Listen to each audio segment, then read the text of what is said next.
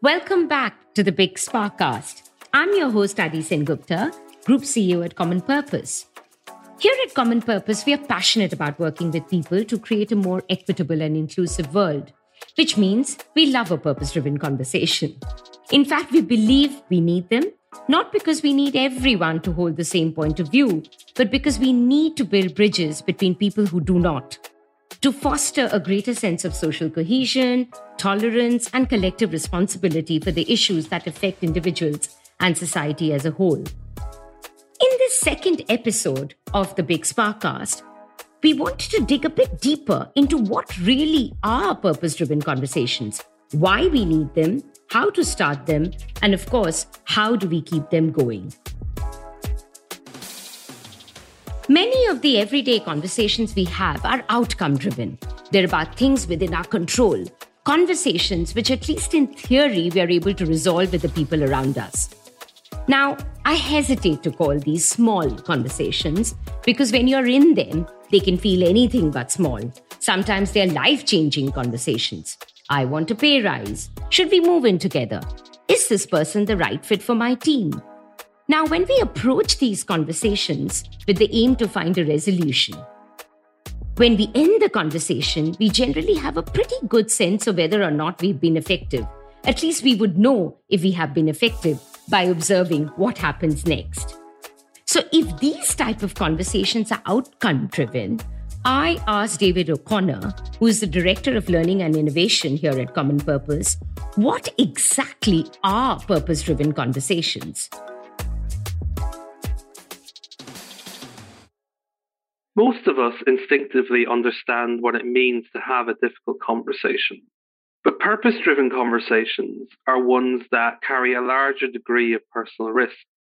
Purpose is the reason we want to have the conversation in the first place. Risk is the reason we sometimes don't. Our conscious and unconscious choice to engage in or even avoid big conversations is normally because we have calibrated this risk versus the reward. Purpose driven conversations are about issues that are much bigger than ourselves, much bigger than any one person. They can touch on subjects like social justice, personal rights, politics, public health and safety, the environment, and culture. On one level, when we engage in these conversations, we are really discussing the direction of society as a whole. And because of the weight of these subjects, we tend to avoid them because of the risks we see every day. Will I be misunderstood? Will my relationship with the other person change? Could I damage my reputation? Hurt someone's feelings? Use the wrong words? Or even shut down the opportunity to have this conversation again in the future? Traditionally, these are the types of conversations we often imagine taking place in very structured ways forums and town halls. However, they can take place anywhere around the dinner table, by school gates, or, or as we have seen play out in social media. Increasingly, they are taking place in offices and across organizations. We might have them with friends we've known all our lives, or with strangers we've just met. We rarely expect clear and quantifiable resolutions when we're having them. We have to take a longer view. To put it simply, we're motivated less by the immediate outcome and more by the bigger purpose. And because of this fact, the skills that serve us well in outcome driven conversations may not be the skills that help us in these. Ultimately, they are conversations that need for us to take positive steps as people to bridge differences in perspectives It's not about changing what's on the other side, nor is it about crossing the boundary right there and then. It's about creating a way to cross it more easily and more often in the future.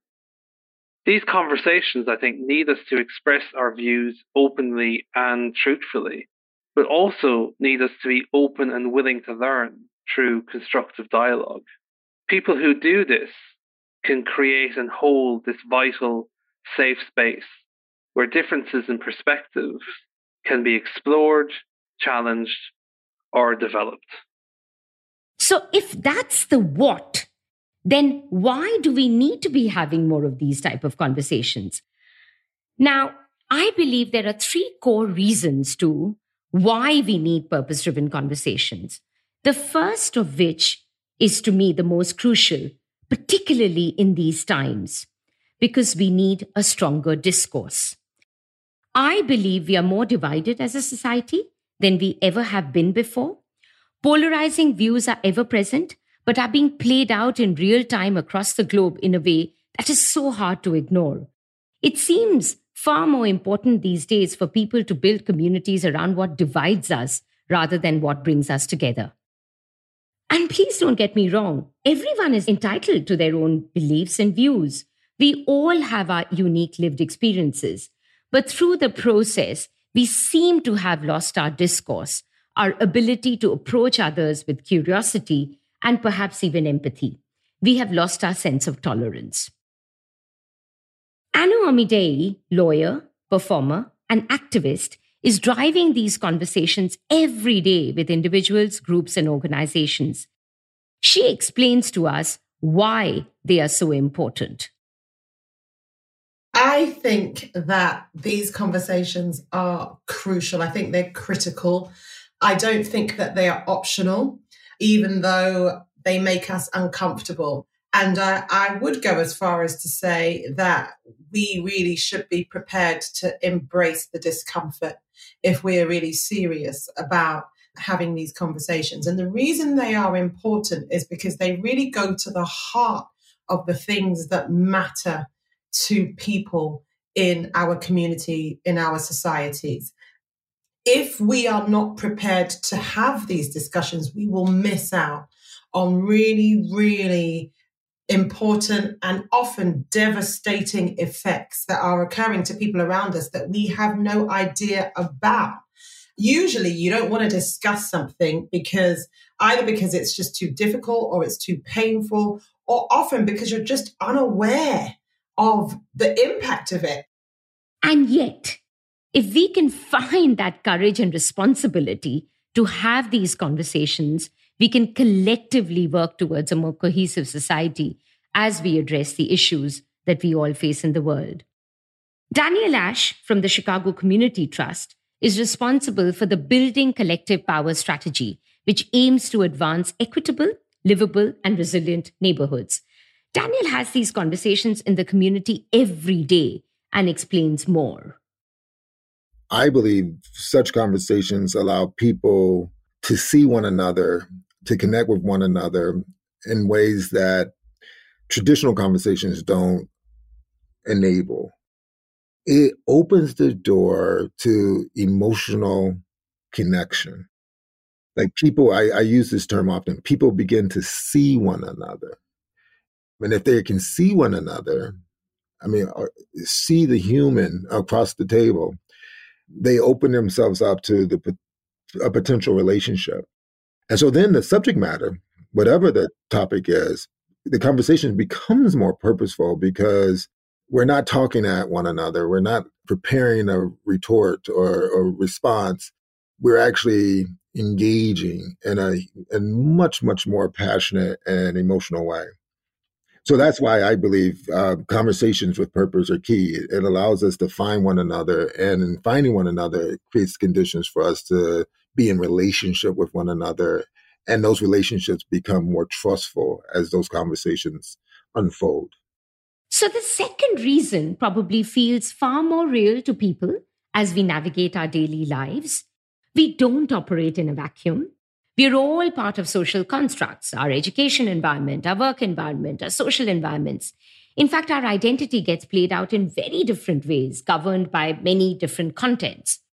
And now the lines are blurring more than ever before. We are being encouraged to bring our whole selves to work, especially as we all work from home in these kind of post COVID times. And what we expect from our workplace has changed massively. Most organizations recognize the need to create more inclusive, purpose driven cultures. However, the consequence is that organizations are increasingly becoming spaces where there is an expectation, even a need to facilitate open conversations about difficult issues. The year 2020 and the Black Lives Matter movement showed what can happen when organizations either embrace or try to abstain from these type of difficult purpose-driven conversations. And if badly managed, the conversations can even have negative effects. Daniel explains a bit more about this. I work at the Chicago Community Trust, and you know, there are times when we like to get really academic about the work, and um, and, and that's important. You know, research scholarship is absolutely key. But sometimes, you know, um, I would I would argue that in the civic sphere, in the public space, people need to be able to celebrate, and they need to be they need to understand that they they that joy and laughter and and the arts and being whimsical, all of that need is important because it keeps people connected to one another, right? You know, I think this is why the powerful thing about storytelling, when people are just connecting on the most basic human levels, uh, t- talking about family and love and the grandchildren, the, the, you know, the neighbors, right? We need to we need to make sure that those things happen in both sort of large networks as well as small networks, because, and this is my premise, when people feel connected, they feel safe. When it's time to deal with something that is tough, it's complex, they're able and more willing to lean in on that. I think sometimes we take ourselves we get too we get too serious you know we get we we sometimes allow the the fringes to dominate the conversations and and again I understand like the urgency of, of some issues, right? But I but it's sometimes you need to meet people where they are. I mean, let me give you a concrete example. In the in the wake of these sort of social unrest of the summer of 2020, you know, George Floyd, Breonna Taylor, there was a movement, um, and there is a movement, I should say, to support sort of conversations centered around racial healing. You know, trying to create the conditions for anti-racism work to to take root, um, racial equity work to take root, and it, and too often I felt that we would force a conversation that people weren't yet ready to have. So I was I was able to observe a number of events where people were brought together and they were going to and they were they were in a racial healing circle, which is essentially a conversation a conversation. And and sometimes these conversations didn't go well. They didn't they didn't they be it is, it's a tough conversation first of all, but they didn't go well because people weren't ready to sort of jump to that, if you will, right away. Even even with all of the noise happening in, in, in our society, and of course with the pandemic, when they're successful, what I'm observing is that people are, are given an opportunity to get to know one another. And too often, the folks who are sort of leading the leading the cause, if you will, want to jump right to the heavy lifting that is required to solve complex challenges. But if you take your time, particularly when you're dealing with the public, and you create con- context for people to again, I'm going to use this phrase, see one another, connect with one another. And then those connections lead to trust where people start to reveal themselves more. Then you create the context for a conversation about race, racism, um, racial healing. Those conversations can unfold. The third reason why we need purpose driven conversations, because we want to. Many individuals recognize the importance of these conversations and they feel an intuitive sense of responsibility for having them. One of the things our research showed was that when people do not feel they can engage in these conversations, for whatever reason, they experience feelings of frustration, guilt, and inertia. Yet, so many of us recognize the importance of these conversations. But as we know, for most, this do not come easily. In fact, so many of us feel the intuitive sense of responsibility around showing up and having these conversations. But when we actually sit down and start, we often fumble or even avoid them. But as Anu explains, we must persist. I want to keep that conversation going because I know that there will be new things that arise and new situations and new paths that I haven't considered before that I want to do. And I want to absolutely make sure that I am intentional and create targets for real and not performative change. We have to be intentional about starting these conversations. They don't just happen. We have got to decide we are placing this on the agenda, high up the agenda, and we must have markers and reviews as to what we've discussed, how far we've gotten, who we're going to get to, to continue to progress and develop and evolve these conversations and what is the change that we are hoping to see? What does that look like? What does that look like for us when we speak to others? What do they think change should look like? Because the change that we want to see is not necessarily the change that the people that are in the situations need to see so that's why i say we've got to come at it with honesty and we've got to come at it with humility and intentionality. And once we are in those spheres and we're thinking and we're operating at, on those levels, I think we'll continue to be open because we always know that we're just never going to know everything and we continue to want to learn about more. So, if we want to rebuild our shared understanding of the world, our shared discourse, we are going to have to do it ourselves, one conversation at a time. We need to be talking and most importantly, listening to each other. Not because we need everyone to hold the same point of view, but because we need to build bridges between people who do not agree to foster a greater sense of social cohesion, tolerance, and collective responsibility for the issues that affect individuals and society as a whole.